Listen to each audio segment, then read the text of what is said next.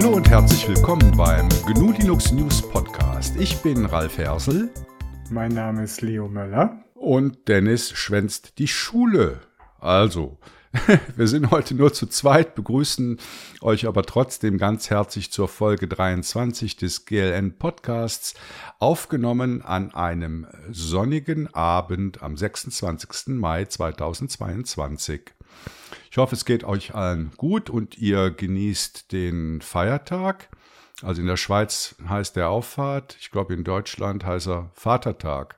Oder habe ich das jetzt falsch gesagt? Nicht so ganz, aber ich glaube, da heißt er auch Auffahrt. Aber da wird parallel Vatertag gefeiert. Auf dem Bollerwagen wird Bier aufgeladen und dann geht's raus in die schöne Natur. Deshalb Bis sind unsere Redakteure auch alle weg, ne? Die sind alle das saufen. Ist der Grund, ja. Die sind alle weg. Christi Himmelfahrt heißt es, glaube ich. Ja, genau. Ja, ja ähm, Leo, wie geht's dir?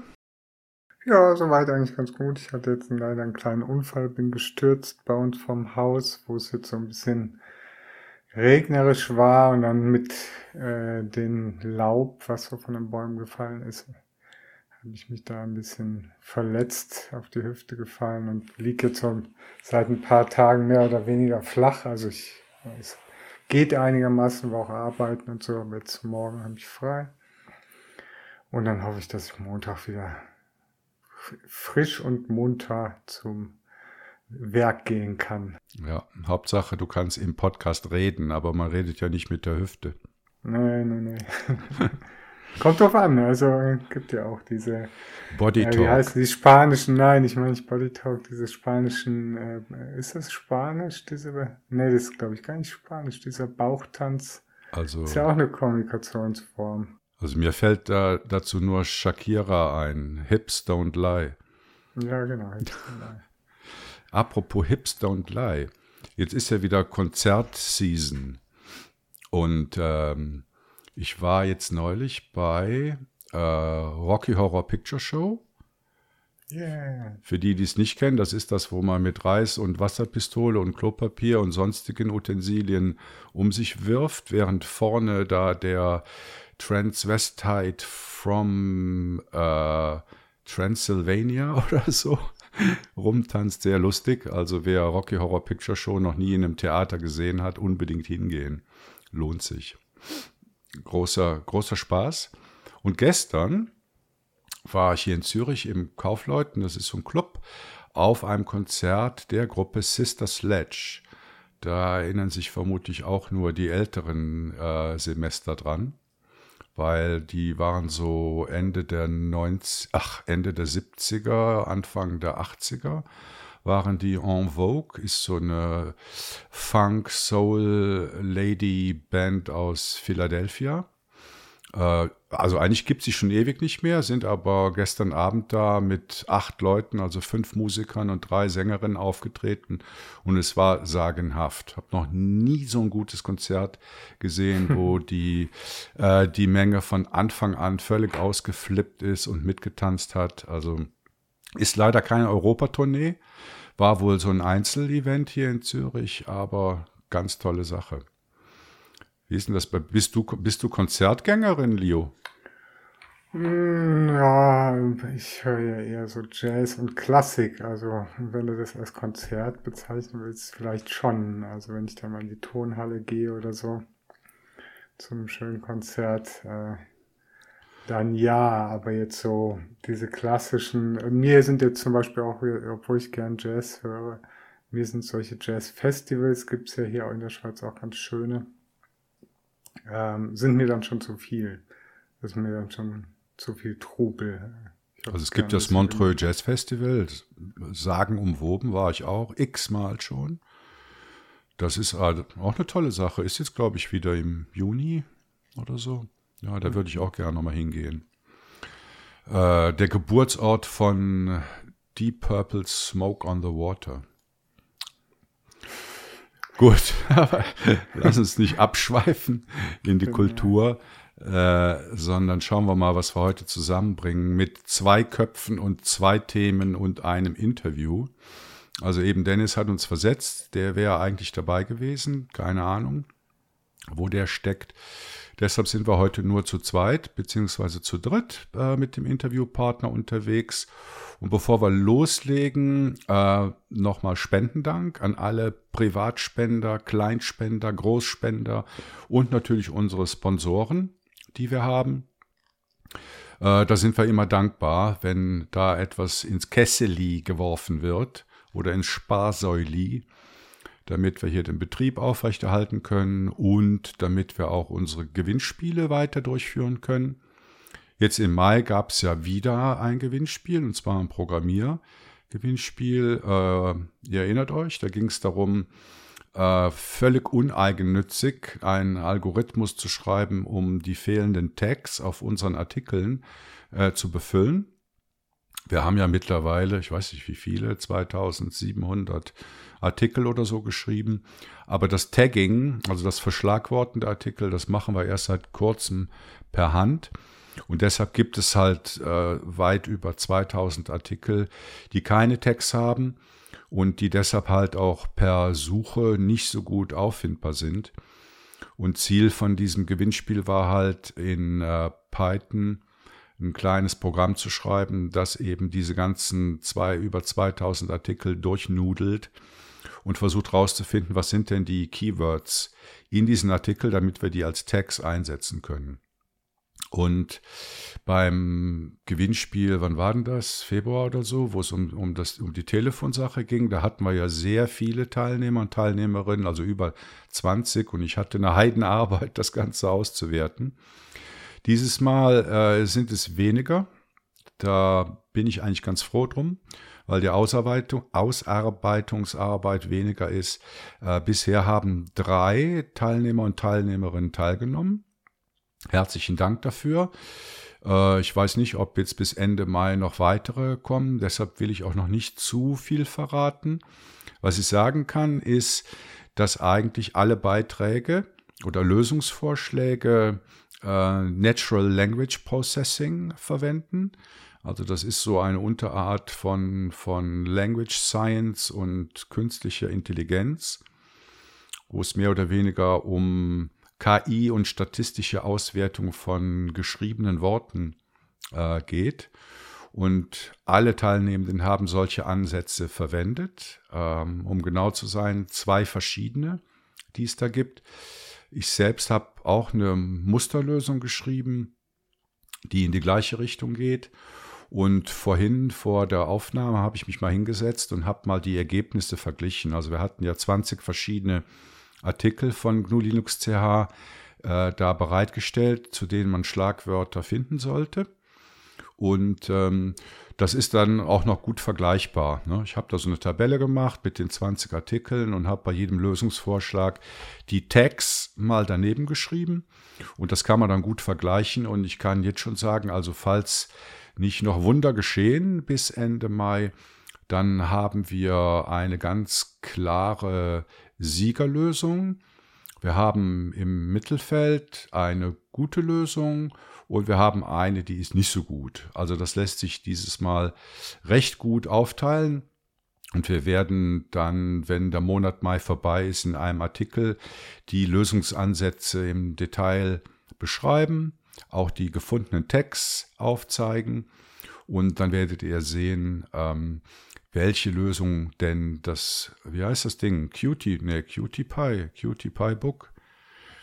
Gewinnt. Ja, das ist, das ist noch nicht da. Es ist, also, nein, nein, das ist noch gar nicht da. Das haben wir ja bestellt und das wird irgendwie, ich glaube, irgendwann im Juni. Also der oder die Gewinnerin äh, muss sich dann leider noch ein wenig gedulden, bis wir es dann zustellen können, weil wir haben es auch noch nicht erhalten. Wir sind hm. ein bisschen hinten dran mit der Produktion. Macht aber nichts, weil der oder die Gewinnerin, die ist ja dann noch nicht aus der Aufgabe entlassen. Weil dann geht es ja darum, für die über 2000 Artikel und nicht nur für 20 das, die ganzen Text zu generieren, damit der Tim äh, die dann auch programmatisch äh, in unser CMS einspielen kann. Also da gibt es dann vermutlich noch etwas zu tun und der Gewinner und die Gewinnerin darf als Zusatzpreis dann auch einen detaillierten, wissenschaftlich fundierten Artikel bei uns schreiben, wie das Ganze denn funktioniert. Ja, also wer weiß, vielleicht will man ja jetzt gar nicht mehr gewinnen. Ja, also das läuft äh, mit dem Gewinnspiel. Wir werden das sicher weitermachen, weil es äh, freut sich doch nach großer Beliebtheit in der Community. Und äh, damit kommen wir zum ersten Thema. Äh, das Thema hat keinen richtigen Namen. Ich habe es jetzt mal Public äh, Communication genannt. Man könnte es auch nennen, Behörden sollen doch vermehrt im Fediverse auftreten und tätig sein. Mir ist einfach schon seit langer Zeit aufgefallen, wenn man sich Behördenseiten anguckt, und damit meine ich jetzt nicht nur oberste Bundesbehörden, also wie Ministerien, sondern generell Behörden, aber auch öffentlich-rechtliche Anstalten, also zum Beispiel Rundfunkanstalten. In Deutschland wäre das sowas wie ARD und äh, ZDF, in der Schweiz SRF oder ÖRF in, in Österreich. Wenn man sich anschaut, wie die mit ihren sagt man da Kunden, mit ihren Bürger und Bürgerinnen und Kunden äh, kommunizieren, da findet man eigentlich immer so die üblichen Verdächtigen, die kommunizieren über Facebook, Twitter, Instagram, YouTube. Das haben die auf ihren Seiten. Also nicht alle, aber meistens ist es so eine Auswahl von, von diesen äh, vier proprietären Kommunikations- oder Social-Media-Diensten. Und wir haben uns jetzt überlegt, in der Free Software Foundation Europe, äh, Disclaimer, äh, da sind wir ja, also Leo, ich und noch andere äh, sind da ja involviert. Also ich bin, bin Leiter der Free Software Foundation äh, Europe Lokalgruppe Zürich und Leo war lange Zeit Landeschefin für die Schweiz. Also da sind wir engagiert und da haben wir uns halt zusammengesetzt mit den Leuten der FSFE und haben überlegt, ob man eine neue Kampagne, Kampagne starten kann, um eben Behörden zur Verwendung von föderierten Kommunikationskanälen zu bringen, zu überzeugen, äh, das als, als Alternative einzusetzen, äh, ja, vielleicht auch als Ergänzung zu den bisherigen proprietären Social-Media-Kanälen, die dort verwendet werden. Und das ist mitten in der Arbeit. Also wir hatten neulich schon einen Hackathon, wo wir mal eine Webpage aufgesetzt haben, wo das ganze Thema beleuchtet wird, äh, wo Argumente ähm, genannt werden. Und wie gesagt, das Ziel ist jetzt nicht in erster Linie diese reichweitenstarken Social-Media-Kanäle zu, äh, zu ersetzen, aber zumindest mal zu ergänzen mit föderierten Diensten wie Mastodon und später vielleicht auch mit PeerTube und PixelFed. Also für die, die es nicht kennen, äh, Mastodon ist halt ähm, ein Twitter-ähnlicher, wie sagt man, Short Messaging Service und äh, PeerTube wäre ein Ersatz für YouTube und PixelFed, so ein Social Imaging Service ist ein Ersatz für Instagram. Und ähm, ja, wer in Deutschland äh, so ein bisschen am Puls der Zeit ist, der weiß ja, dass es da in letzter Zeit große Aktivitäten gibt. Also da wurde, glaube ich, wie heißer vom Bundesbeauftragten für den Datenschutz oder so, wurde ja eine, eine föderierte Instanz aufgesetzt, Bund Social. Und äh, dort sieht man so, alle paar Wochen kommen wieder neue Behörden, die springen auf dieses Angebot auf und eröffnen ihre eigene Mastodon-Instanz auf Bund Social. Also in Deutschland scheint das gut zu funktionieren, in Österreich und der Schweiz weniger gut. Also aus der Schweiz weiß ich da bisher noch gar nichts, dass da Behörden aktiv geworden sind. Und deshalb ist es, glaube ich, nötig, dass man da mal eine Kampagne startet. Für, für dieses ganze Anlegen gibt es natürlich diverse Gründe.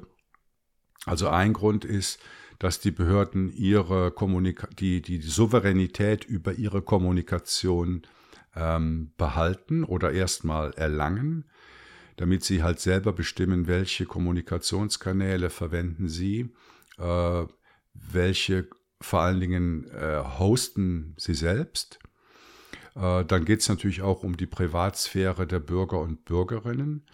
Also es ist natürlich eine seltsame Situation, wenn ein Behörden dazu zwingen, für die Kommunikation mit ihnen auf äh, solcher, ja, wie soll ich das sagen, nicht besonders privatsphärefreundlichen Kanäle wie Facebook, Twitter, Instagram, YouTube zu gehen und dort ihre Daten eigentlich für Werbezwecke auch zur Verfügung zu stellen.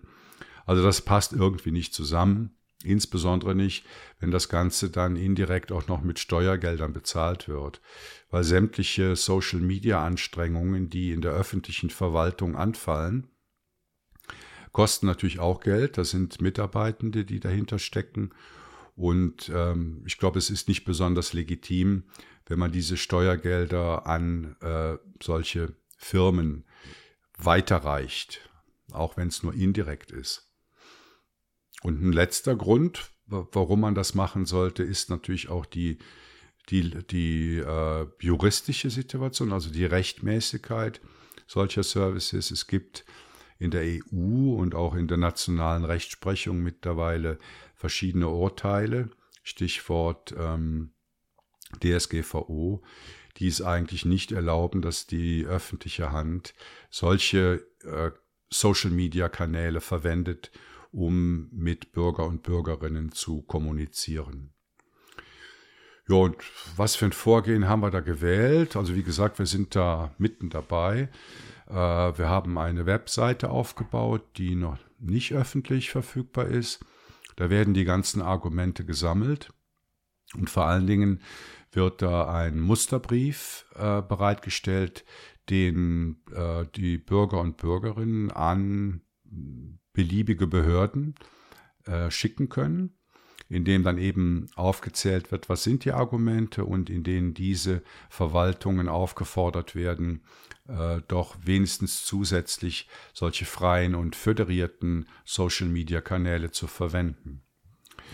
Äh, ja, Leo, du warst auch beteiligt daran. Wie schätzt du die Situation ein? Ja, da muss man schon ein bisschen differenzieren, würde ich sagen. Also einerseits gibt es natürlich einmal die Behörden und da ziehen wir jetzt auch ganz klar darauf ab. Also hm, sage ich jetzt mal mehr oder weniger offizielle Kommunikation ähm, von, ja, durch Steuer, wie du gesagt hast, durch Steuergelder finanzierte in, äh, Institute. Ähm, es gibt aber natürlich auch die, zum Beispiel Politiker, die natürlich viel aktiver sind auf äh, Social Media und auch äh, natürlich dann die ganzen, sage ich jetzt mal, Schlamm nachziehen. Also wenn du jetzt zum Beispiel irgendwie äh, mal von einem bekannten Politiker oder Polit Politikerin auf Twitter, äh, die muss dann nur einen Post absetzen und dann musst du dir mal die äh, 30.000 Kommentare drunter angucken. Das ist nur Hate Speech, nur Müll. Es ist zu 99 Prozent Müll, was da äh, drauf läuft auf den Kanälen. Und da ist natürlich die Frage klar, also Politiker sind natürlich auch, äh, äh, sage ich jetzt mal, nicht unwillkommen auf Mastodon oder im Fediverse oder sonst was. Ähm, ich möchte halt einfach, äh, da geht es so ein bisschen um die Bewahrung der Bubble, nämlich aus, eigentlich aus Eigeninteresse weil wir es irgendwie geschafft haben, ein Social Network zu generieren, wo es einigermaßen friedlich und nett zugeht. Und wenn du dann halt die ganzen Politiker dann hast, die auch alle irgendwie ins Fediverse kommen und die dann halt den ganzen Sumpf, den äh, Trump macht ja im Prinzip mit seinem Too Social auch eine Fediverse-Instanz auf, äh, und die den ganzen Schlamm dann nachziehen, dann wird's halt schwierig. Dann geht's dann halt wieder nur mit diesen Blocklisten und so weiter, dass man die pro Instanz dann äh, andere, entweder ganze andere Instanzen oder einzelne User blockiert. Und das ist für die Administratorinnen und Administratoren von solchen Services, die das in der Regel halt in ihrer Freizeit machen, also eigentlich kennt, außer wahrscheinlich vom Bund.social, da wird wahrscheinlich irgendwer bezahlt. Aber, aber in der Regel sind das entweder irgendwelche Vereine oder Menschen, die das irgendwie nach Feierabend oder so noch nebenher machen. Und wenn die dann irgendwie da anfangen müssen, äh, äh, Tausende von Müll-Accounts, die irgendwie nur Hass verbreiten, zu sperren, ist das einfach auch aus ähm, Moderationssicht irgendwann dann äh, nicht mehr tragbar. Und ich sehe es halt auch so ein bisschen differenzierter. Ich äh, unterstütze die Kampagne natürlich für die Behördenkommunikation, da bin ich ganz klar bei dir. Aber ähm, gerade so dieses, das ist, ist ja genau im Prinzip das gleiche wie mit Linux. Ich sehe jetzt zum Beispiel auch nicht so, dass äh, dass jeder irgendwie jetzt Linux verwenden sollte, sondern es gibt bestimmte Anwendungsfälle dafür und es gibt, äh, wird auch viel einfacher Linux und so weiter. Und das ist halt auch mehr, sage ich jetzt mal so ein bisschen, äh, die Bubble erweitert. Ähm, aber im Grunde genommen ähm, ist es sehr aufwendig und das sehen wir selbst bei uns auf dem Linux CH, ist es sehr aufwendig, eine Community zu ähm, schaffen und auch zu erhalten, in der es gepflegt, gesittet und nett zugeht und wo man sich gerne aufhalten möchte. Und das äh, kann natürlich durch eine große Schwemme, jetzt waren es jetzt halt de facto auch jetzt durch diese äh, Elon Musk Rumtrollerei, äh, sind jetzt tatsächlich auch effektiv nicht so viele Leute auf, irgendwie auf Mastodon gegangen oder bleiben dann da auch langfristig. Es sind immer, sind immer so Wellenbewegungen. Gab es früher schon. Gab es früher immer irgendwie, dann hat Twitter irgendwie, weiß ich nicht, statt ein Stern ein Herz eingeführt und dann sind auch Tausende abgesprungen kurz und sind dann wieder zurück. Ähm, von daher relativiert sich das glücklicherweise. Ich denke halt, ein, Netz wie das Fediverse kann nur ähm, auf eine natürliche, auch so irgendwie ein bisschen äh, äh, homogene Art und Weise wachsen. Und es ist nicht so gut dafür geeignet, dass das jetzt irgendwie gestürmt wird von Trollen. Hm. Ja, gut. Aber das ist nochmal ein bisschen ein anderer Punkt, der da reinspielt. Also die, die, die zugrunde liegende Architektur oder die Technik vom Fediverse, die äh, garantiert natürlich keine qualitativ hochwertigen Inhalte. Also du kannst auf diese Architektur genauso trollen wie auf jeder anderen proprietären Architektur auch. Das, ja, aber der Unterschied der, durch die Dezentralität, der sich dadurch ja ergibt, ist ja, dass du jetzt quasi als, äh, sage ich mal, Instanzbetreiber oder es gibt ja auch, die meisten Instanzen haben sich so ein bisschen auch abgesprochen und haben dann wie so ein Verbund, wo sie dann irgendwie zentrale Blocklisten, Ferdi-Block und so weiter führen äh, um solche Sachen auch ein bisschen durchzudringen. Ähm, aber natürlich unterstützt die Technik dabei, eine gesunde äh, Community zu erhalten und sage ich mal, diese ja, die Trolle oder was weiß ich da im Fediverse gibt's ja auch viel, die dann irgendwie nur so ein Scheiß. Es wird wahrscheinlich auch irgendwelche Instanzen in äh, Mastodon, private Mastodon-Instanzen geben, wo irgendwo äh, Kinderpornografie ausgetauscht wird und so weiter. Das wird es alles geben, wie auf allen anderen Plattformen auch. Ähm, aber was wir halt machen können, insbesondere die Administratoren von den Instanzen, die können das natürlich hegen und pflegen.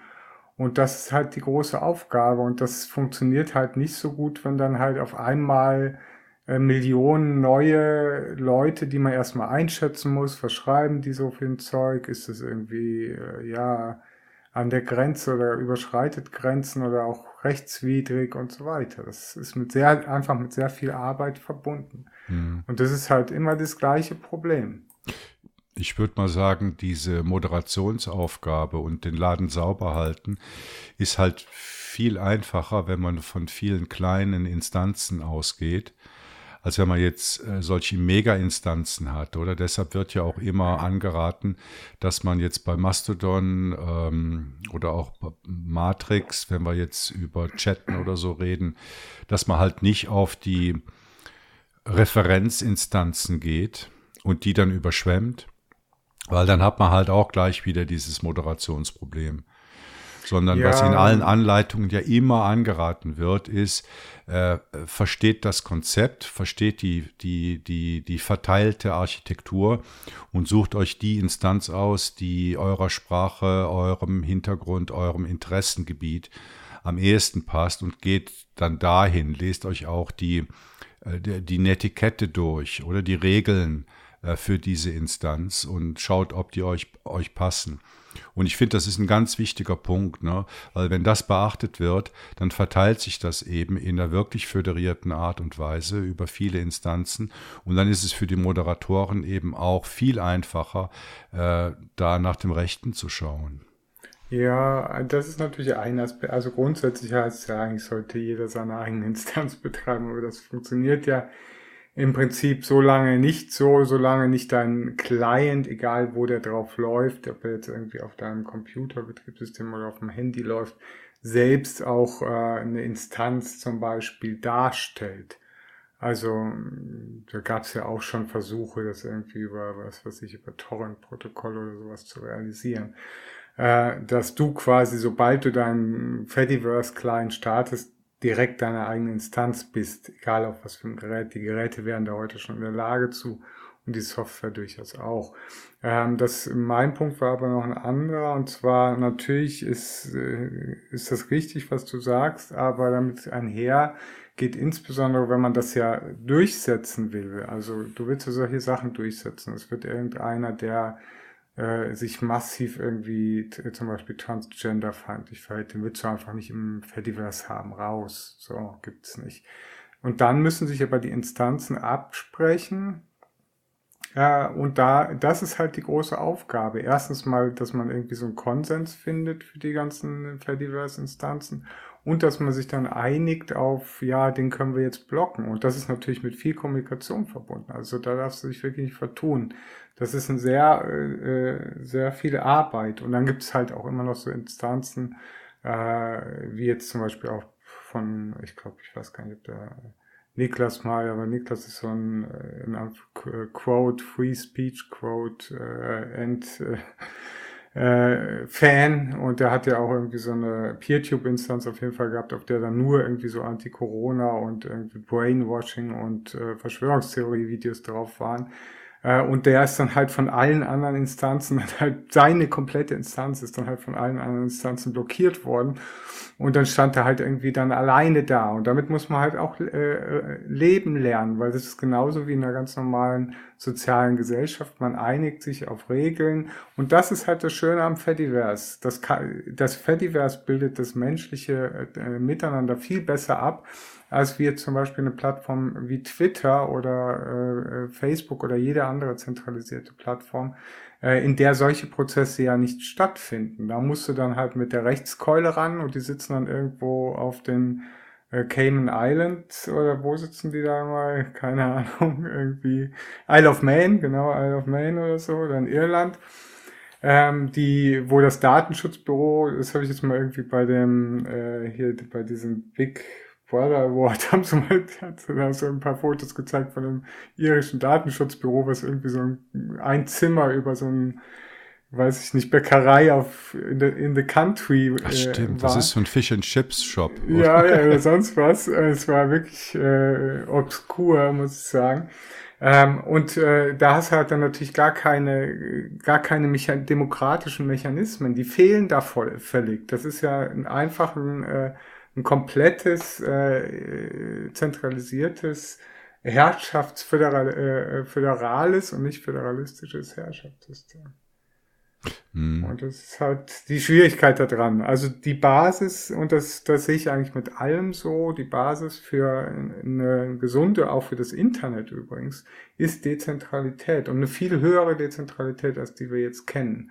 Das hat auch was mit äh, ja, ähm, wie kann man solche Netze robust gestalten mit Mesh-Technologien und so weiter, wo dann jeder irgendwie einen Knoten hat? Und äh, am liebsten wäre mir jetzt quasi, dass solche, äh, solche Dinge eigentlich noch viel, wie ich es äh, vorhin erklärt habe, noch viel dezentraler werden, dass jeder Teilnehmer sozusagen auch bei, automatisch beitragender ist und es dann solche, solche Gremien gibt, die dann halt äh, im Konsens oder mit äh, klassischen demokratischen Prozessen äh, solche Sachen aushandeln.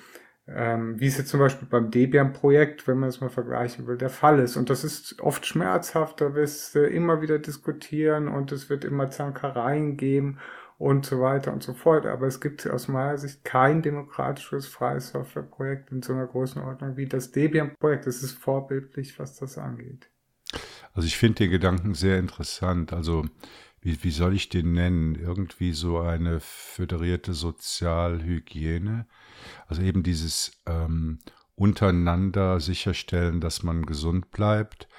Und also ich sage ja, wir, wir sehen ja eigentlich demokratische und föderierte Systeme als ein Erfolgsfaktor.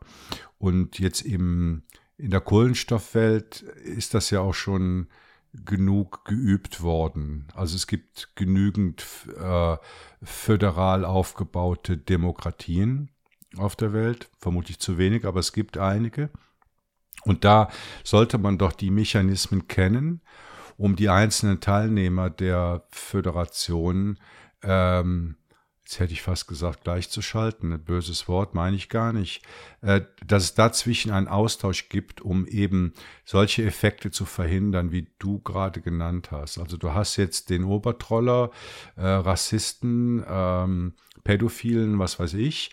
Und wenn der auf der einen föderierten Instanz gesperrt wird, na dann hüpft er eben zur nächsten rüber oder äh, macht sein, seine eigene Instanz auf. Das kannst du nicht verhindern. Und, und da braucht es, aber da, ich meine, dafür gibt es Mechanismen, um das zu verhindern, aber dafür braucht es auch ein Verständnis und Organisation und Austausch, dass es dann auch geschieht. Also man kann solche Sachen dann halt aussperren und das wird ja auch gemacht, solche Instanzen mögen, aber das wird es überall geben. Also die äh, äh, solche Menschen, die sich da irgendwie austauschen möchten, werden immer irgendeinen Weg finden, ob das jetzt auf irgendeiner Single-Note äh, äh, Mastodon-Instanz ist oder sonst irgendwas. Aber da gibt's dann ja, was weiß ich, da gibt's dann halt auch das, die rechtsstaatlichen Prinzipien, die da gelten und dann wird da Polizeiarbeit geleistet und so weiter und so fort. Es gibt ja diese ganzen Methoden, die gibt's ja schon seit vielen, vielen, vielen Jahren und die haben sich ja alle bewährt.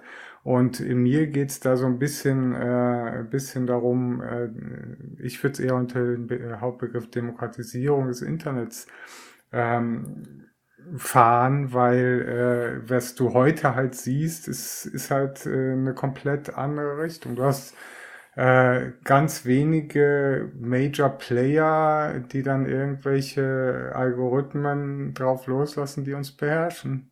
Mhm. Ähm, ja, liebe Hörerinnen und Hörer, das, das würde mich jetzt wirklich mal interessieren, wie ihr das seht. Also wenn ihr an den, an die Kommunikation mit Behörden, mit Rundfunkanstalten, aber auch mit Politikerinnen denkt, ist, wäre euch das lieber, wenn man da auf föderierten Kanälen äh, mit denen kommunizieren könnte? Auf Mastodon, äh, PeerTube Pixelfed, um hier mal wieder die drei prominenten Beispiele zu nennen. Also wenn es um Short Messages geht, wenn es um Videos geht, wenn es um äh, Bilder geht, ähm, ist das etwas, wo ihr sagt, ja, dann verwende ich das auch? Oder äh, seid ihr der Meinung, Demokratie kann nur funktionieren, wenn man auf monopolistische und zentralisierte Services setzt? Äh, ja, also mich hat das immer gestört. Also ich schaue ab und zu mal hier im Schweizer Fer Fernsehen die Sendung Arena an. Das ist so ein Politdiskussionsforum und da gibt's halt äh, prominent einen prominenten Moderator, der das macht und am Ende der Sendung sagt er immer, und wenn Sie mit mir sprechen wollen, dann können Sie mich auf Twitter, Instagram und Facebook erreichen. Und da schwimmt, schwillt mir jedes Mal der Kamm und äh, ich habe dem noch nie geschrieben, sollte ich mal machen, oder? Er soll das sagen und Sie können mich auf den bekannten Diensten, aber auch auf den föderierten Diensten äh, Mastodon, Pixelfed und PeerTube oder was auch immer erreichen. Und ein wichtiger Punkt dabei ist, dass Politiker, Moderatoren, also ich sag mal wieder steuerfinanzierte Persönlichkeiten, die eine große Reichweite äh, im Netz haben, dass die natürlich auch eine Strahlkraft haben.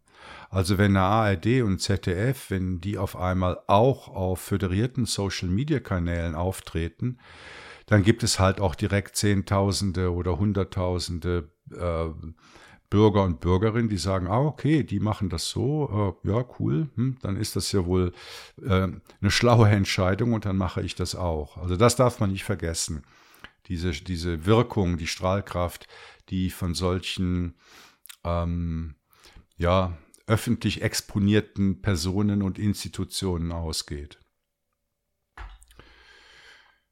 Jo, sind wir damit durch mit Public Communication. Mhm. Jetzt äh, muss Leo noch eine super tolle Überleitung zu Die habe ich gerade gemacht. Ich habe sie gerade gemacht. Du bist voll drüber gefahren. Du hast es versaut. Ich habe es versaut, okay. Jetzt kannst du dir was ausdenken. Also wir haben ja am Anfang haben wir darüber gesprochen, welche Lösungsmechanismen für oh. das Finden von Schlagwörtern auf den Artikeln gefunden wurden. Äh, und da habe ich ja was von Natural Language Processing erzählt, also Algorithmen, die KI und Statistik verwenden, um die Essenz aus ähm, Schriftstücken herauszufischen. Und da stellt sich halt auch immer wieder die Frage, wollen wir diesen Algorithmen die Herrschaft über unser Leben geben? okay. Ähm, ja, so weit sind wir, glaube ich, noch gar nicht, aber dazu gleich äh, noch ein bisschen mehr. Äh, ich war letztes Wochenende auf einer ganz interessanten Ausstellung im Museum äh, für Gestaltung in Zürich. Ähm, ja, die machen halt eigentlich so Design, Interaction Design Sachen und so weiter, auch Fotografie und so. Äh, und der Titel hieß Planet Digital oder Planet Digital. Ähm, und das war halt eine Zusammenstellung von mehreren ja, Kunstinstallationen und äh, ja auch äh, Interaktionsräumen, ähm, die äh, mir doch auch ein bisschen äh, äh zu denken gegeben hat. Also da ging es halt äh, um ganz verschiedene, ganz verschiedene, ähm, ja, ich sag jetzt mal Bereiche von diesem, von diesem ganzen Thema. Äh, und das erste ist halt irgendwie so ein äh, abgedunkelter Raum gewesen, wo dann halt einfach nur so Schriften und Daten quasi visualisiert wurden. Und dann äh, kamen halt auch immer so Fragestellungen auf, ja, wo, wo stehen wir denn jetzt? Und äh, wir stehen ja jetzt schon an einem Punkt, wo wir uns manchmal äh, quasi fragen, ja, wie ist das denn jetzt dazu gekommen, dass mir Instagram jetzt da das vorschlägt? Also das ist ja äh, kaum nachzuvollziehen, dass äh, der äh, Meta-Konzern das jetzt von mir weiß. Vielleicht sogar bevor ich selber weiß. Ähm, und das kann natürlich Angst machen und äh, im Moment sind wir so in so einer Zwischenphase von ja, man versucht es noch zu verstehen oder ich, ich persönlich äh, benutze Computer eigentlich nur so lange, bis, wie ich sie halt noch verstehen kann. Wenn ich irgendwann Computer nicht mehr verstehe, werde ich wahrscheinlich aufhören, sie zu benutzen und wieder auf ein Blatt Papier umsteigen, äh, weil damit kann ich genauso kreativ arbeiten. Äh, das ist mir persönlich ganz wichtig, aber das ist natürlich noch lange nicht für jeden wichtig. Also das äh, interessiert manche Menschen auch gar nicht oder sind sich dessen nicht bewusst und sie betrachten es halt dann nur als sphärische Macht oder nahezu als, äh, um jetzt da nicht irgendwie blasphemisch wirken zu wollen, aber als gottähnliche Instanz, die uns quasi, die, die weiß, äh, vielleicht sogar irgendwie positiv, im positiven Sinne, die weiß, was wir möchten und ähm, äh, in unserem Sinne äh, für uns äh, Empfehlungen gibt oder uns anleitet sozusagen. Also an der Stelle würde ich ja gerne schon mal energisch einschreiten. ähm, okay, wie sage ich es? Also ich bin überzeugt davon, dass äh, 99 Prozent der Computer benutzenden Bevölkerung nicht in der Lage ist zu entscheiden, ob sie etwas verstehen oder nicht. Das ist.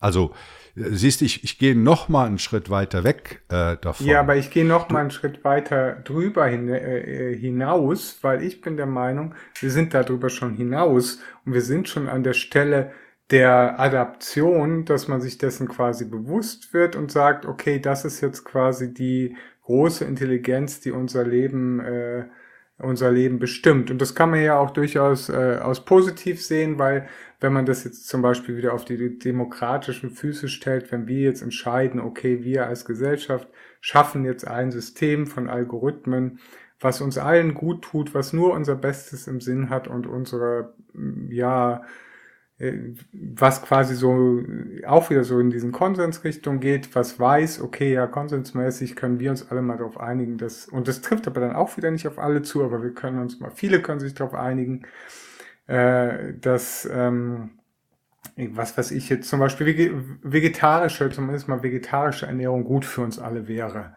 Und für das, den ganzen Planeten und für die Menschheit langfristig wäre das eine tolle Entscheidung. Wenn alle irgendwie zumindest deutlich weniger Fleisch essen würden. Und wenn der Algorithmus uns dabei unterstützen würde, wenn wir das als Konsens beschlossen haben und der Algorithmus uns dabei unterstützen würde, fühlt sich das ja immer noch so an, als ob wir das halt äh, äh, geschaffen haben. Wir haben uns geeinigt, wir wollen das so, wir bestimmen das alle miteinander, dass wir in diese Richtung gehen möchten. Äh, und der Algorithmus unterstützt uns im täglichen Leben und erinnert uns dann manchmal, hey, willst du nicht vielleicht statt der äh, Wurst jetzt doch mal die Vegi-Wurst probieren zum Beispiel.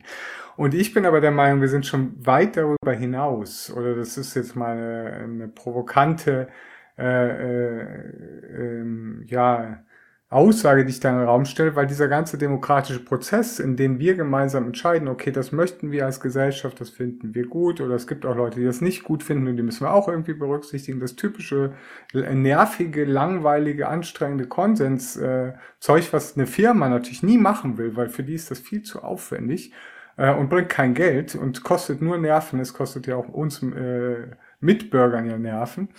Ähm, so, da, äh, man muss auch oft halt Kompromisse machen und man hat dann vielleicht nicht genau das, was man sich jetzt persönlich da gewünscht hat, äh, dass das jetzt irgendwie rauskommt äh, und muss dann halt trotzdem lernen, damit zu leben, weil alle anderen äh, oder wir als Gesellschaft im, äh, im Großen und Ganzen sagen, das ist the way to go. Da das aber nie stattgefunden hat, das hat ja de facto nie stattgefunden bisher im Internet. Außer jetzt hier bei so Basisprojekten oder wie eben schon erwähnt bei Debian oder sowas.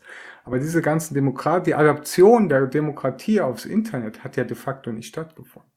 Und was wir jetzt haben, oder nur im bedingten Rahmen, was wir jetzt haben, ist ja, dass halt Großkonzerne quasi die, äh, die Herrschaft sozusagen übernehmen, die die Algorithmen entwickeln nach ihrem Inhouse, klar, da arbeiten auch Menschen und so weiter und die äh, ähm, haben natürlich auch irgendwie vielleicht auch, ich sage jetzt mal, keine bösen Absichten, aber der Konzern als Konzern hat natürlich ganz andere Interessen. Der will dich in Systemen halten, der präsentiert dir schlechte Nachrichten, weil sie dich länger im Feed äh, behalten äh, und so weiter und so fort. Der hat nicht das es gab diesen Konsens nicht und er hat nicht das Beste für dich im Sinn, dieser Algorithmus, den Facebook oder Meta geschaffen hat. Ja, aber ich finde, du darfst Algorithmus jetzt nicht verallgemeinern. Also ein gutes Be und ein simples Beispiel, was mir jetzt gerade einfällt, sind, ist das, wo wir vorhin drüber gesprochen haben, nämlich unsere beiden letzten Programmierwettbewerbe.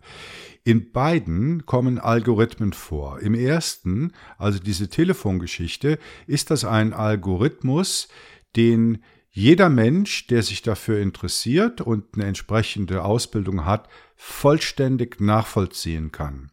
Also ich sag mal, das ist ein Algorithmus, ein, ein, klassischer Algorithmus, wie man ihn in der Schule im Mathematik- oder im Informatikunterricht gelernt hat. Das völlige Gegenteil also vielleicht nicht das völlige Gegenteil, haben wir jetzt bei der aktuellen Sache, wo halt ähm, Natural Language Processing und KI und neuronale Netzwerke hinzukommen, da kannst du machen, was du willst. Da kannst du dich auf den Kopf stellen, auch als ausgebildete Informatikerin. Du wirst den Algorithmus, der in diesem Netz abgebildet ist, nie verstehen können. Und das ist für mich der große Unterschied. Anderes Beispiel, wenn du eine einfache Anwendung auf deinem PC oder äh, Smartphone verwendest, sagen wir mal einen Texteditor, da geht alles mit rechten Dingen zu und da ist alles äh, nachvollziehbar in Bezug, welche Algorithmen da stattfinden.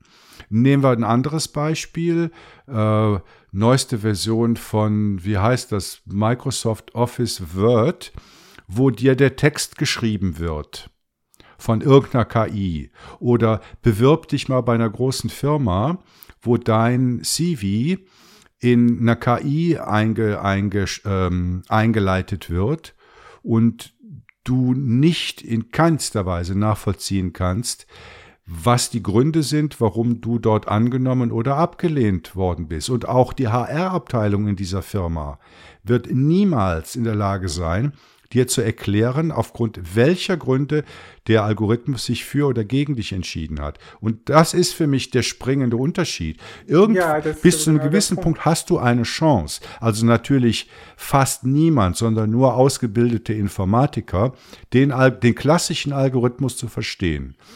Und seit ein paar Jahren äh, nehmen halt die, die KI-basierten Algorithmen immer mehr Überhand, wo du definitiv keine Chance mehr hast, das zu verstehen.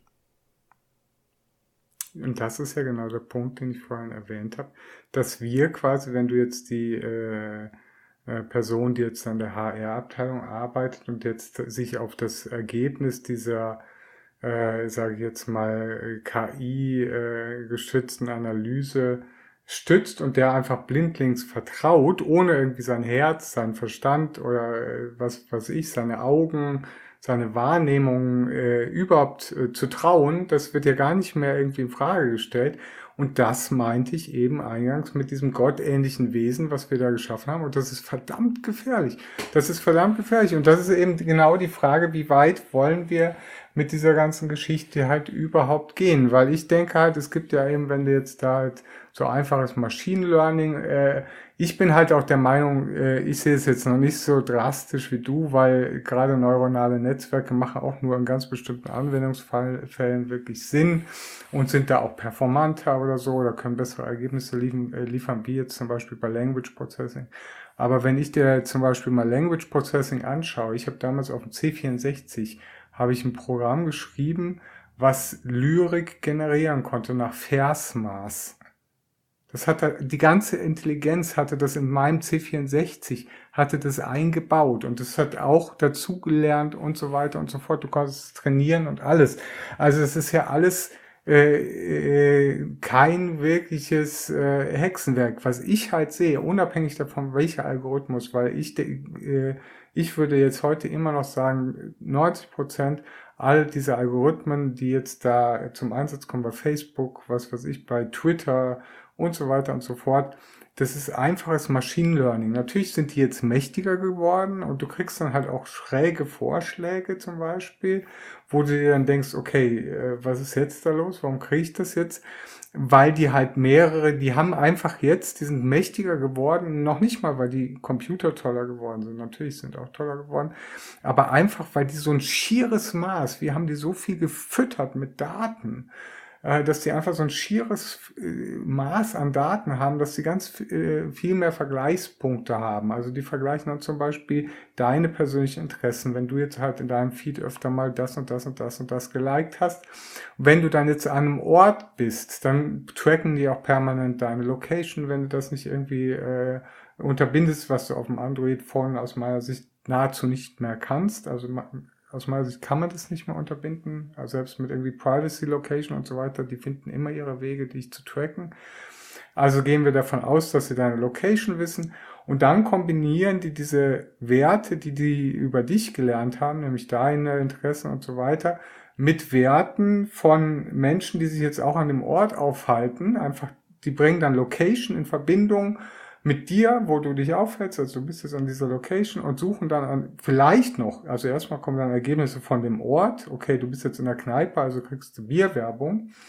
Ähm, plus die äh, sind kurz davor, ist so, sind sie aus meiner Sicht auch noch nicht. Also technisch gesehen sind wir, ist das alles viel heiße Luft und da wird viel mehr verkauft, als tatsächlich stattfindet. Und äh, im nächsten Schritt wird dann verglichen, okay, gibt es jetzt in dem Ort auch noch Menschen, die deinen Interessen ähneln und könnte von denen irgendwas sein, was die followen oder mögen oder so, was dir auch gefallen könnte. Und das, so weit sind wir ja noch gar nicht. Das machen die nur bei deinen Followern, dann prüfen sie, okay, was ist, äh, ist jetzt da jetzt noch dabei, was dir noch gefallen könnte und machen dann irgendwelche willenlosen Vorschläge oder Twitter macht es halt noch dummer, die äh, prozessieren dir dann einfach da Likes von anderen Leuten, denen du, äh, ähm, denen du folgst, werden dir dann in den Feed gemischt. Deswegen ist Twitter übrigens viel erfolgreicher als Mastodon. Das ist der Grund. äh, weil du dann halt viel mehr Informationen bekommst und dir schneller deine Bubble aufbauen kannst. Bei Mastodon ist das Bubble aufbauen verdammt viel Arbeit. Ähm, und das äh, ist aber technologisch ganz primitiv. Viel primitiver jetzt als äh, zum Beispiel auch so ein äh, Language-Analyse, wobei Language-Sprachanalyse, ich habe mich da sehr intensiv mit beschäftigt. Ich weiß gar nicht, studiert nicht deine Tochter oder die von Bruno auch irgendwie Sprachwissenschaften oder so? Ist das deine Tochter? Nein, ist das die von Bruno gewesen. Äh, weil äh, das ist auch alles noch nachvollziehbar. Auch das, äh, das Language Processing ist für mich noch nachvollziehbar. Es ist kein Hexenwerk, was da passiert. Für mich ist dieser gesellschaftliche Aspekt viel wichtiger und viel gefährlicher, dass wir aufgegeben haben, demokratische Prozesse einzufordern. Wir haben aufgegeben, Sachen zuvor mal im Konsens irgendwie zu besprechen, uns darauf zu einigen und zu sagen, ja, wir möchten das so.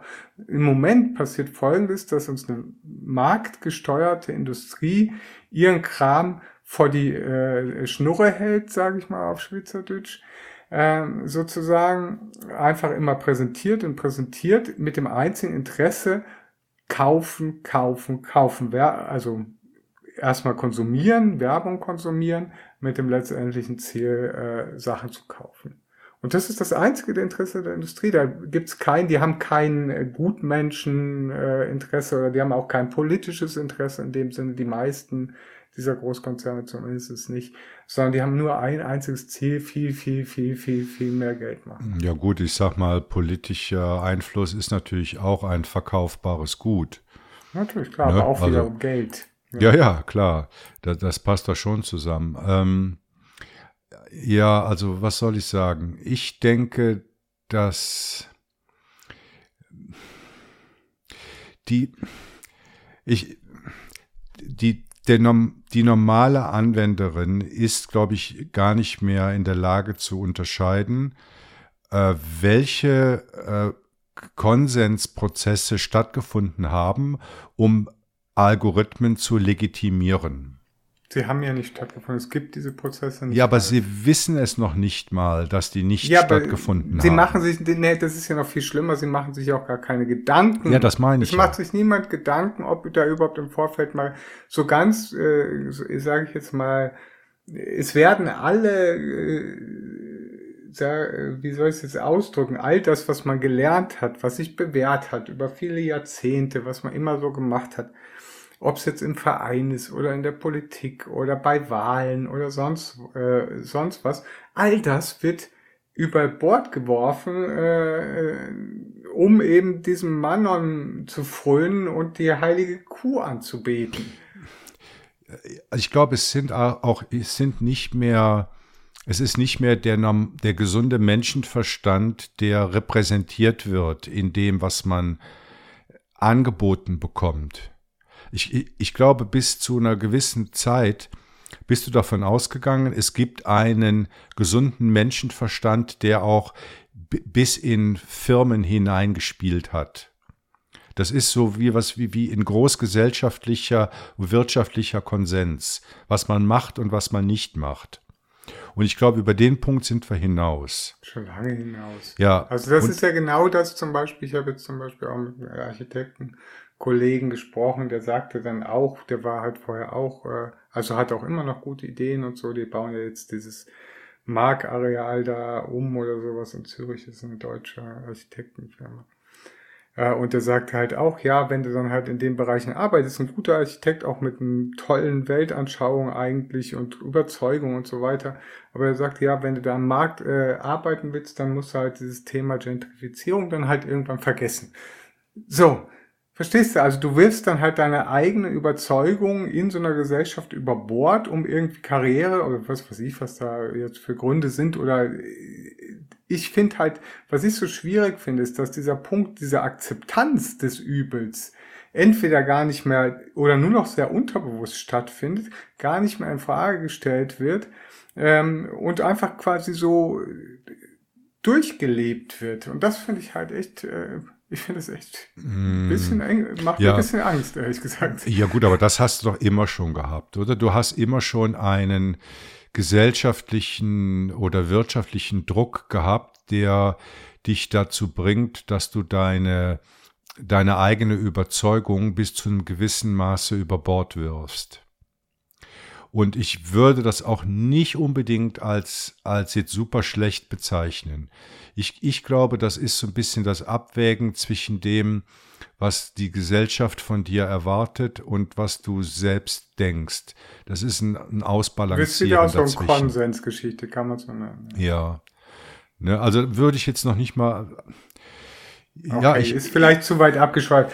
Aber äh, trotzdem, ich denke halt, was, äh, was ich halt feststelle, dass halt in diesem Hyperkapitalismus diese ganzen klassischen Prozesse halt überhaupt nicht mehr stattfinden oder nur noch in einer sehr bedingten Form. Und das Schwierige, was ich halt auch sehe, ist, dass die Politik, die ja die Handhabe hätte, sowas zu, äh, zu steuern oder auch die Aufgabe ist, die Aufgabe der Politik, zu steuern und zu regeln und zu kontrollieren, dass Politik halt bekannterweise sehr, sehr langsam ist. Jetzt kommt mal was, jetzt gibt's ja diesen äh, digitale Souveränitätsfonds und solche Geschichten. Da kommt, tut sich dann mit viel Verzögerung was, aber auf der äh, anderen Seite fördern sie dann halt irgendwie die Blockchain und solche Geschichten. Also muss man sich auch immer fragen.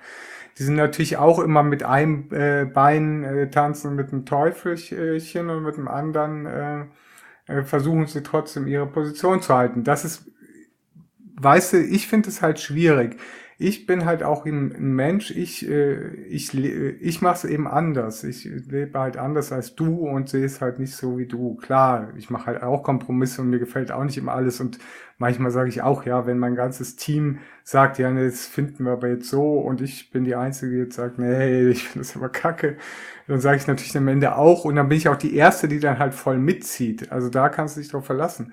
Aber das hat äh, für mich nichts damit zu tun. Dieses, das ist für mich äh, wie eine gewisse, äh, ich will es jetzt nicht Schizophrenie nennen, weil Schizophrenie ist tatsächlich ein, ein anderes Krankheitsbild und ich finde immer Vergleiche mit Krankheitsbildern sowieso grundsätzlich schwierig, aber so diese Zwiegespaltenheit, dieses auf der einen Seite halt dieses, äh, ist in Deutschland zum Beispiel auch sehr, wird das sehr gerne gelebt, so dieses tanzen mit der Wirtschaft und auf der anderen Seite aber auch immer noch viele, die jetzt ja in der Politik sind oder lange waren, sind ja auch noch so Althippies gewesen und so, die halt auch ihre Überzeugung haben und das auch von Herzen aus leben. Und das finde ich dann halt ein bisschen falsch, weil wenn du eine Überzeugung hast und wenn der äh, wenn du dafür einstehst, dann merkt man das der äh, Person auch an und die bleibt dann auch natürlich trotz Kompromissen und Konsens diese Person mit diesen Überzeugungen. Und das fehlt halt oft. Aber ja, gut, ist jetzt auch ein ganz anderes Thema. Ja, also wir sind jetzt ziemlich ab. Also, äh, nur noch dazu, ich glaube, um über, also um Überzeugung ausleben zu können, brauchst du auch Macht. Nicht, nö, nicht du, zwang, ich meine, du kannst als du kannst als Leo Müller kannst du schon sagen, äh, ich will das jetzt so, weil ich der Überzeugung bin, dass das der richtige Weg ist. Natürlich kannst du das durchsetzen. Damit läufst du aber die Gefahr, ich übertreibe jetzt, geächtet zu werden, deinen Job zu verlieren, deinen Freundeskreis zu verlieren. Weißt du, all diese Dinge. Und wenn du natürlich jemand bist wie, wie nehmen wir denn jetzt Elon Musk, oder? Äh, der äh, qua Geld Macht besitzt, dann kannst du natürlich sagen, ich mache jetzt hier den totalen Scheiß so, nur weil ich das so denke. Aber das ist halt nicht die Normalperson. Ne? Und was ich auch noch sagen wollte, um mal wieder diesen Bogen zu spannen zum Herrschaft der Algorithmen, das sieht man zum Beispiel gut äh, an diesem Einstellungsprozess bei, bei Amazon, den wir auch schon irgendwann mal besprochen haben hier in dem Podcast. Das Ding wird zwar als die KI im, im weißen Kittel mit den drei bunten Kugelschreibern am, am Revers betrachtet, also sozusagen äh, He blinded me with science, aber tatsächlich ist das Ding nichts anderes als ein Konzentrator und Verstärker der realen Lernwerte aus der realen Gesellschaft, die dort eingefüttert wurden. Und damit hast du natürlich genauso ähm, irgendwelche Bias, Ablehnung von Frauen, von Behinderten, von dunkelhäutigen Menschen. Ja, weil aber ist, da du fütterst genau diese Realwerte ein. Hm, ja, aber da muss man eben aufpassen. Das ist genau der Punkt, den ich meine. Weil wir diese Werte, die wir da einfüttern, nicht in der Gesamtgesellschaft betrachten, sondern wer die Werte an, äh, einfüttert, das ist ja der privilegierte weiße Mann. Der füttert die Werte an. Der in der Computer, der eigentlich sind es Nerds, die unsere, sagen jetzt mal, unsere Politik heute gestalten, die dann noch viel Geld dafür verdienen. Oder wahrscheinlich nicht die Nerds, sondern die Leute, die die Nerds beschäftigen, weil die Nerds wahrscheinlich dann, wie du sagst, mit dieser Anpassungsgeschichte dann sagen, ja, ich mache ja hier nur meinen Job und ich weiß, es ist eigentlich scheiße, bis mir irgendwann der Kragen platzt, wie beim Snowden und der dann äh, sagt, ich verpfeife euch jetzt alle, was ihr hier für einen Scheiß äh, veranstaltet. Verstehst du, was ich meine? Und da ist es halt eben genau deswegen, hängt das nämlich doch zusammen, dieses für seine eigene Werte an, einstehen und du kannst natürlich dann, ich habe mir ja auch ein Umfeld gefunden, was für mich, was mir gut tut, was für mich passt jetzt im Bildungsumfeld. Ich äh, arbeite ja seit vielen Jahren im Bildungsumfeld und fühle mich da sehr wohl. Habe aber auch in Firmen gearbeitet und so weiter, die viel halt so mit Geldschieberei gemacht haben, auch in Frankreich.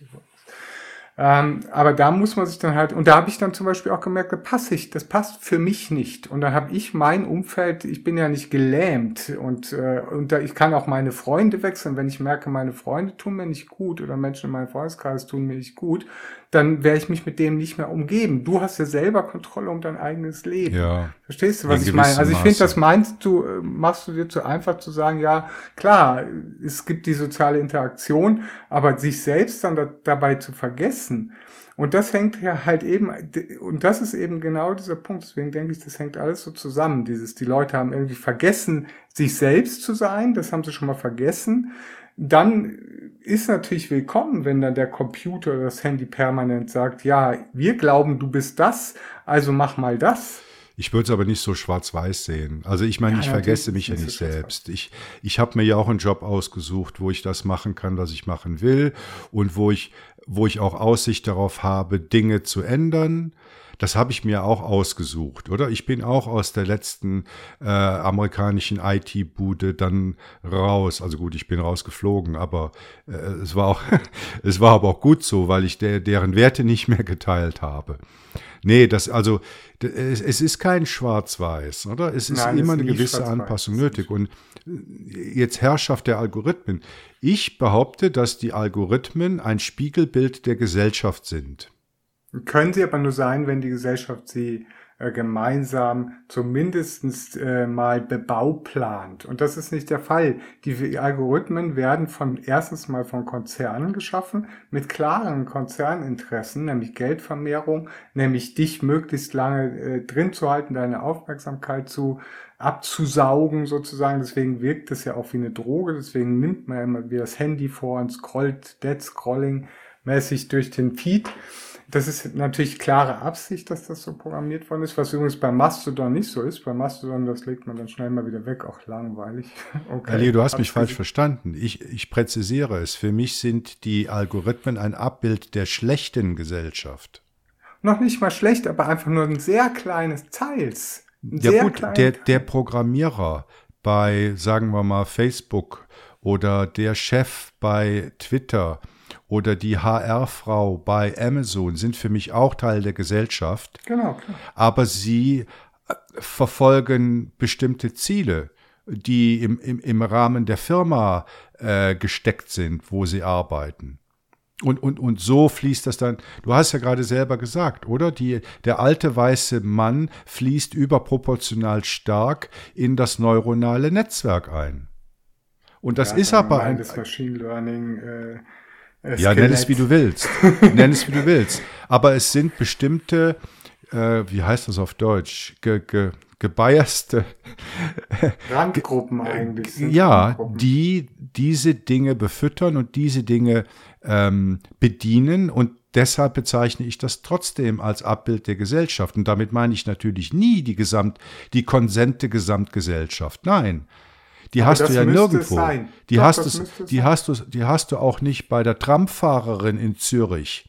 In Nein, ihrer Entscheidung. Bei einer Volksabstimmung. Du hast bei einer Volksabstimmung kannst du sagen, wir wollen jetzt, was weiß ich, ich erinnere mich immer nur an die Blöden, sagen wir jetzt mal, wir wollen kein Burka-Verbot. So. Jetzt einigt sich das Volk gemeinsam darauf, dass wir Burkas, es kann doch jeder machen, was er will, sollen doch halt Burkas tragen, wer Burkas tragen möchte, wie es halt auch vernünftig wäre. Ist jetzt in der Schweiz, glaube ich, anders rausgekommen, aber das lassen wir mal außen vor. Ähm, äh, aber verstehst du, was ich meine? Diese, diese Entscheidung dazu, wie man jetzt mit bestimmten Dingen umgeht, das müsste in demokratischen Verfahren erstmal bestimmt werden. Und das darf nicht von einer Firma bestimmt werden, die einfach nur ein klares, gezieltes Interesse hat. Und dann wieder Firmen, die wieder andere Firmen füttern, die ein klares Interesse mhm. haben. Ja, verstehe ich absolut. Und da bin ich wieder bei dem Punkt, den ich vor 20 Minuten gemacht habe. Die, die Gesellschaft kann theoretisch demokratische und föderierte Prozesse. Sie, sie hat das geübt, aber natürlich nicht in der vollen Breite und Tiefe von allem, was es gibt, sondern zum Beispiel bei Wahlen, bei, bei Abstimmungen. Äh, da findet sowas statt. Das, das findet aber nicht jeden Tag auf der Straße statt, weil es gar nicht möglich ist, jeweils einen demokratischen Prozess für alles und jedes ablaufen zu lassen. Und ich bin mit dir absolut einer Meinung bei wichtigen Dingen. Also wenn wir über große soziale Netzwerke reden, da fände ich das angemessen. Ja, die Grundsätze, Ralf. Es geht ja darum, die Grundsätze festzulegen und zu sagen, okay, wir möchten jetzt zum Beispiel nicht, dass überproportional negative Nachrichten im Feed dargestellt werden, weil die die eine höhere Aufmerksamkeitsspanne generieren und so die Leute länger im äh, sozialen Netzwerk bleiben. Das ist ja eine einfache demokratische, wo jeder, wenn ich jeden, außer die Firma, die das so programmiert, sagt dir jeder wahrscheinlich, ja, okay ich würde jetzt keinen kennen, der jetzt sagen würde, nee, ich will lieber negatives Zeug, weil äh, da geile ich mich jetzt so richtig drauf auf. Verstehst du, was ich meine? In einer funktionierenden Demokratie wäre die Entscheidung eigentlich schon, wird sich gar nicht stellen. Da aber diese Firmen, die demokratisch, das kannst du ja auch umdrehen. Du kannst ja auch sagen, die Firmen ignorieren einfach die demokratischen Prozesse, die ihnen natürlich auch bekannt sind. Jemand, der bei Amazon äh, irgendwie da der IT oder äh, der Marketingleiter ist und der sich jetzt ausdenkt, so stelle ich mir den immer vor, so wie dieser, wie der aus der, der Atomkraftwerksleiter da aus den Simpsons. Wie kann ich den Leuten, oder hier aus Alatz und Zangemann, äh, wie kann ich den Leuten jetzt noch mehr aus äh, Geld aus der Tasche luchsen? Äh, ach ja, die äh, wollen jetzt irgendwie Kriegsnachrichten mit Kriegsnachrichten zugeballert werden, dann machen wir das doch mal. Ähm, Verstehst du, was ich meine? Der, der Typ, der bestimmt quasi unsere, obwohl er selber weiß, er weiß wahrscheinlich sogar, dass das, was er tut, nicht gut ist. Tief in seinem Herzen drin weiß er, dass das eigentlich scheiße ist, was er macht. Mhm. Aber es wird trotzdem gemacht. Ja, wo ist da der Schwellwert? Also ich nehme jetzt mal unseren eigenen Laden her, also GNU Linux CH mit unseren Foren und Diskussionen, die wir haben, ist natürlich absolut kein Vergleich, oder? Da reden wir halt nur über ein paar hundert Leute. Und da, wie soll ich das jetzt möglichst schlecht ausdrücken? Da spielen wir auch die Götter. Zumindest waren wir mal so schlau, dass wir uns überlegt haben, wie sind denn unsere Regeln? Und, also das haben wir ganz am Anfang. Das haben wir ganz am Anfang. Und zwar haben wir das bewusst gemacht, oder? Weil wir, wollten keine Kür haben, sondern Pflicht haben. Wir wollten uns immer, wenn wir irgendwelche Entscheidungen treffen, auf ein abgestimmtes Regelwerk beziehen und sagen, äh, und du fliegst jetzt hier raus oder das dulden wir nicht, weil aus diesen Gründen A, B, C. Und trotzdem können die ja auch falsch sein. Natürlich, und das ist ja auch was, was ja in Bewegung ist. Wir haben ja auch Regeln schon angepasst und ändern müssen.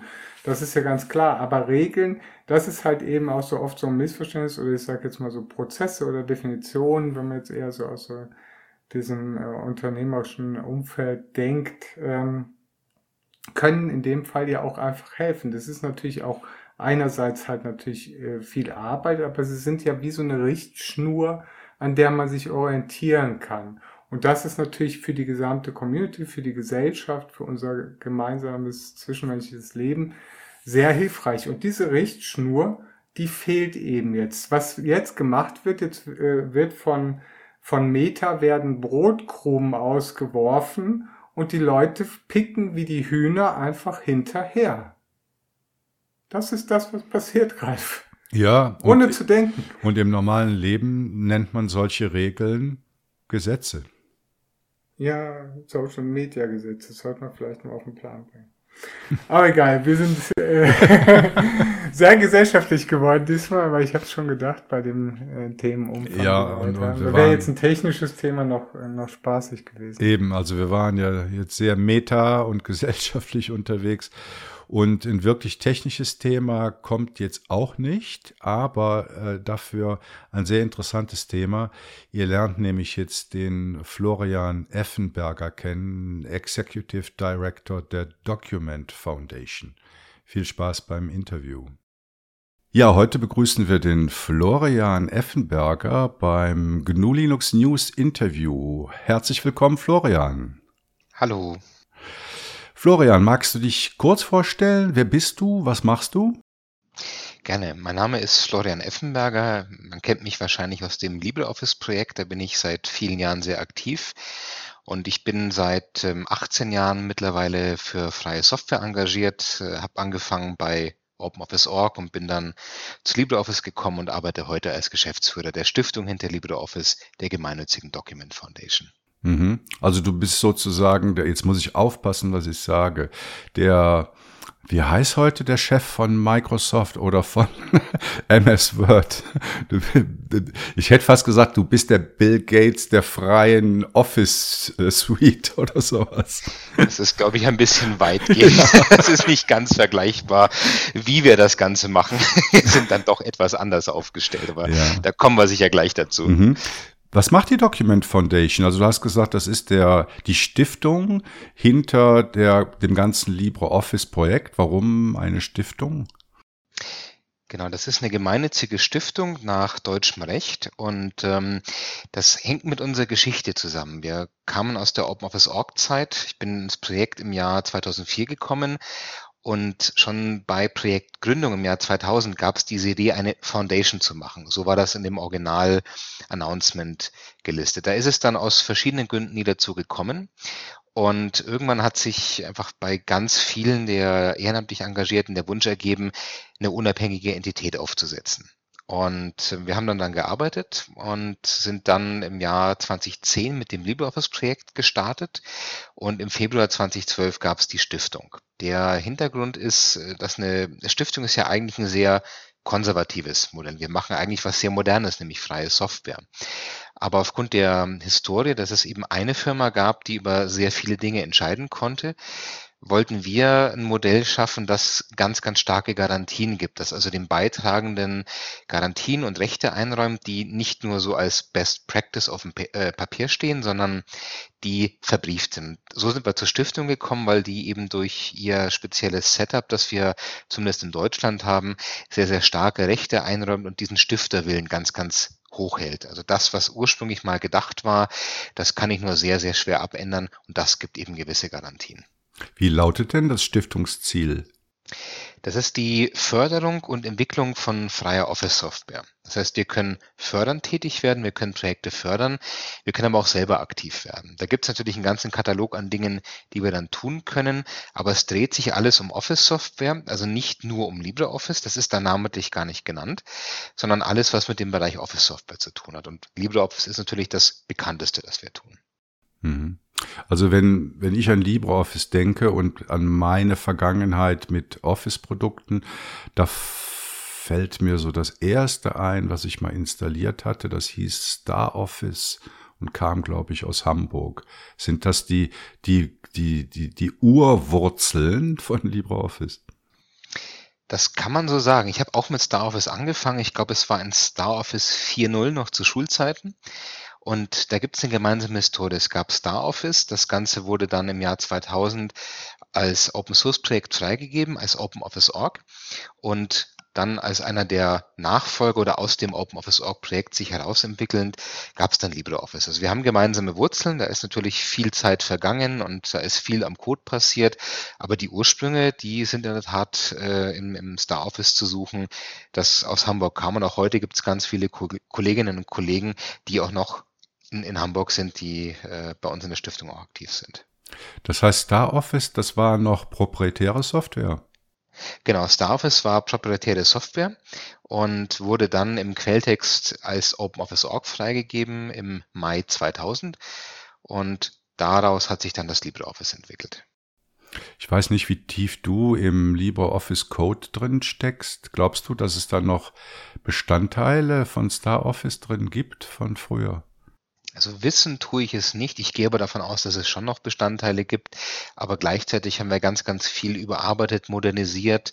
Insofern wird es noch gemeinsame Wurzeln geben, aber man kann es, glaube ich, nicht mehr vergleichen. Unter anderem habe ich mir sagen lassen, dass dieses ganze Bildsystem außenrum und die Abhängigkeiten, die äh, im Code sind, doch deutlich entschlackt worden sind im Vergleich zu vor 10, 20 Jahren, dass da ganz, ganz viel passiert sind. Aber ich glaube, so gewisse gemeinsame Wurzeln wird man auch heute noch finden. Hm. Ja, all das ist lange her. Also mich würde interessieren, wie das LibreOffice-Projekt denn heute organisiert ist. Wir arbeiten zusammen mit Freiwilligen, wir arbeiten mit Unternehmen zusammen und einem kleinen Team, das bei der Stiftung angestellt ist. Das ist ein weltweites Projekt und es gibt eben ganz, ganz viele Bereiche. Der, das Schöne bei LibreOffice ist, dass ich sowohl auf der Anwenderseite als auch auf der Seite der Beitragenden eine ganz große Bandbreite habe. Ich kann LibreOffice einsetzen für den Büroalltag, ich kann es daheim für einen Brief einsetzen, ich kann es zum Gestalten von Geburtstagskarten einsetzen, für eine Bibliotheksverwaltung. Ich habe ganz viele Möglichkeiten, das anzuwenden. Und genauso habe ich ganz viele Möglichkeiten beizutragen. Es gibt eben nicht nur die Programmentwicklung, es gibt auch Dokumentation, es gibt Lokalisierung, Grafik, ähm, Hilfetexte, es gibt die Infrastruktur, die wir betreiben, also ganz, ganz viele verschiedene Möglichkeiten zum Projekt beizutragen. Und das passiert weltweit. Wir haben Kolleginnen und Kollegen, die auf allen Kontinenten verteilt sind. Und sowohl Ehrenamtliche, die das einfach als Hobby machen, in ihrer Freizeit machen, als auch Leute, die bei Firmen angestellt sind, als bezahlte Entwickler und zu LibreOffice beitragen und eben ein kleines Team, das auch für die Stiftung direkt arbeitet und dort bestimmte Bereiche abdeckt. Mhm. Also ähm, wie viele Kontributoren, also von anderen Firmen, Freiwillige, Festangestellte, sind das so ungefähr, damit man sich das besser vorstellen kann? Die Zahl ist natürlich immer wechselnd, aber man kann von einigen Hunderten mit Sicherheit ausgehen, die sich dort äh, immer wieder einbringen. Das ist nicht so ganz genau zu messen, weil natürlich eine gewisse Fluktuation herrscht, aber so als Hausnummer einige hundert ist das, was man sicherlich in den Ring werfen kann. Hm. Du hast gesagt, dass äh, im Stiftungsziel nicht explizit von dem Produkt oder der Produktpalette LibreOffice die Rede ist, sondern generell von freier Office-Software. Gibt es denn jetzt neben dem, ich sag mal, Hauptprodukt LibreOffice, gibt es da noch weitere? Das gibt es. Ähm, LibreOffice ist sicherlich das prominenteste Projekt, das wir als Stiftung haben, aber es gibt beispielsweise auch das Document Liberation Project. Das wendet sich jetzt weniger an Endanwender. Die Idee dahinter ist, die Filter, die Dateifilter, die wir haben in LibreOffice, die sind in ein eigenes Projekt ausgegliedert, sodass das auch andere Open Source Projekte verwenden können. Ich kann also alte Formate, die von Software, die es zum Teil gar nicht mehr gibt, kann ich damit lesen und kann sie ins Open Document Format konvertieren. Und diese Bibliotheken, die in LibreOffice zum Einsatz kommen, die gibt es sozusagen als äh, praktisches Paket auch für Entwickler anderer Software bei uns zum Download. Aber das bekommt man als Endanwender natürlich so stark gar nicht mit. Und die, die Idee dahinter den Produktnamen oder den Projektnamen nicht in die Satzung zu schreiben, das sind eigentlich zwei Gedanken. Zum einen wollten wir es bewusst offen gestalten, denn eine Stiftung lebt ja sehr, sehr lange und wer weiß denn, was in 5, 10, 15 Jahren ist, ob man nicht doch noch ein anderes Projekt dazu nimmt.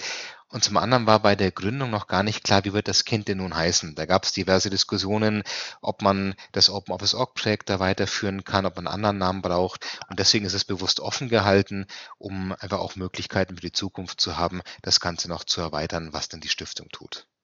Apropos Zukunft, ähm, habt ihr im LibreOffice-Projekt äh, Entwicklungsziele definiert im, im Allgemeinen oder vielleicht auch für dieses Jahr, was äh, da prominent oder primär geschehen soll? Es gibt ähm, immer zum, zum Jahresanfang eine Liste mit Projekten, die wir direkt fördern. Das sind Entwicklungsprojekte, da geht es zum Beispiel um Zugänglichkeit, dass die verbessert wird, da geht es um äh, Kompatibilität zu anderen Datenformaten, dass ich bestimmte Formate besser lesen kann. Aber es gibt jetzt keinen zwei, drei, vier Jahresplan. Es gibt, ähm, das Ganze passiert sehr dynamisch. Da kommen Beiträge zum Beispiel aus dem Summer of Code dazu, bei dem wir aktiv sind. Da kommen Projekte mit rein, die Firmen durchführen und das dann zurück in den Hauptcode äh, kontribuieren. Aber es gibt so eine, so eine grobe Richtung, was man, was man erreichen möchte. Und das äh, ist jetzt eben dieses Jahr auch ganz stark auf verschiedenen Entwicklungsprojekten, um bestimmte Bereiche von LibreOffice zu verbessern, um bestimmte Altlasten auch loszuwerden und auch um die, die Kompatibilität zu anderen Formaten zu verbessern. Ja, du hast es gerade erwähnt, Google Summer of Code. Seid ihr bei, bei der 2022er Runde auch wieder mit dabei? Wir sind mit dabei dieses Jahr, genau. Wir sind wieder mit dabei. Das machen wir seit vielen, vielen Jahren und das ist ein ganz schönes Modell, denn da bleiben uns auch Leute erhalten, die langfristig beitragen, die seit vielen Jahren noch im Projekt aktiv sind. Und äh, eins unserer Ziele ist ja auch, Bildung und Wissen weiterzugeben und das eignet sich natürlich optimal, um Leute, die so ein gewisses Grundverständnis von der Entwicklung schon zu haben, an die Hand zu nehmen und sie auch ins Projekt einzuführen. Jetzt gibt es ja nicht nur LibreOffice im Bereich der freien Office Suites, sondern auch noch, wenn auch nur wenige andere. Äh, wie siehst du da so das Zusammenspiel, die Positionierung von LibreOffice im Vergleich zu den anderen freien Office Suites? Also wir arbeiten ganz getreu dem Open Source Gedanken zusammen. Das unter anderem über das eingangs erwähnte Document Liberation Project, das auch in anderen äh, Open Source Projekten schon zum Einsatz kommt.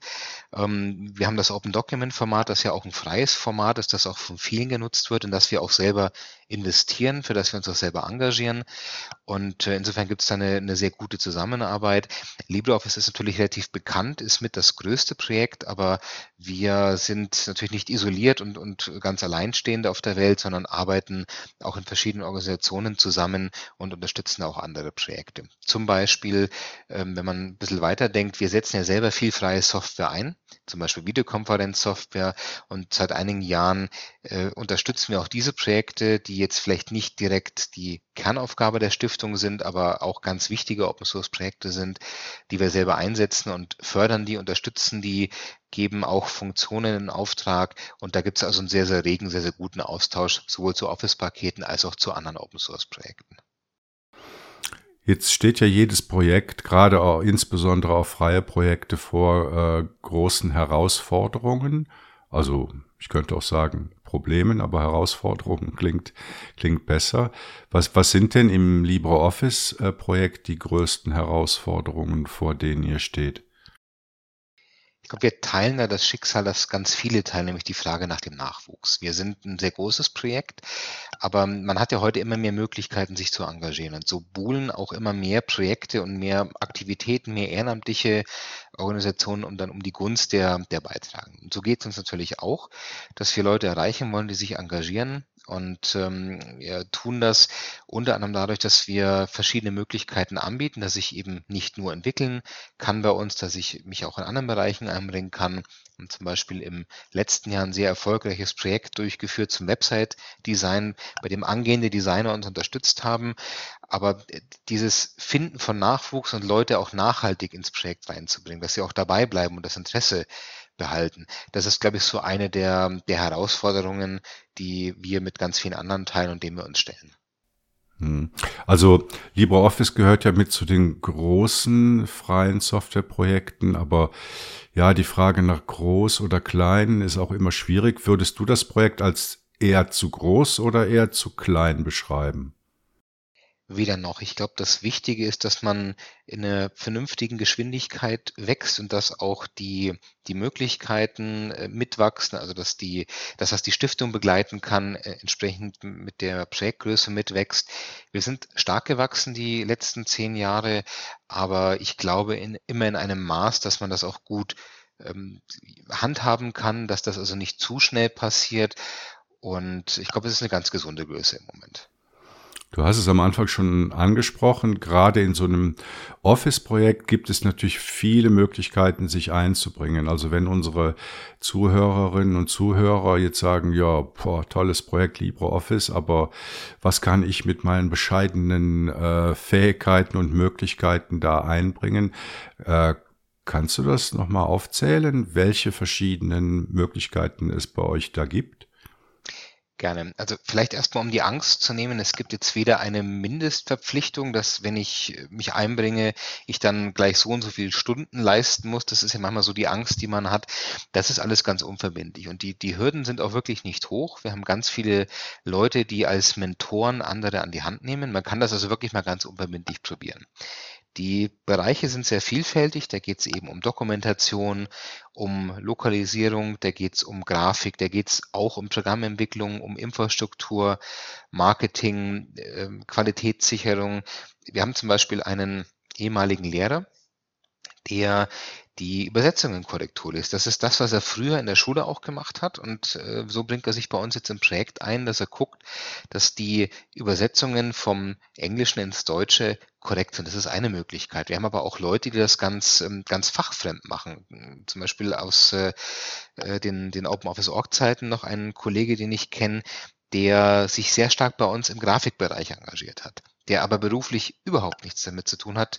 Der hat als Arzt ähm, gearbeitet damals. Der hat also einfach einen Ausgleich gesucht. Das war ein Talent, das er hatte. Und ähm, es ist so, die einen bringen eben berufliche Fähigkeiten ein, weil sie eben als Lehrer oder als Übersetzer gearbeitet haben.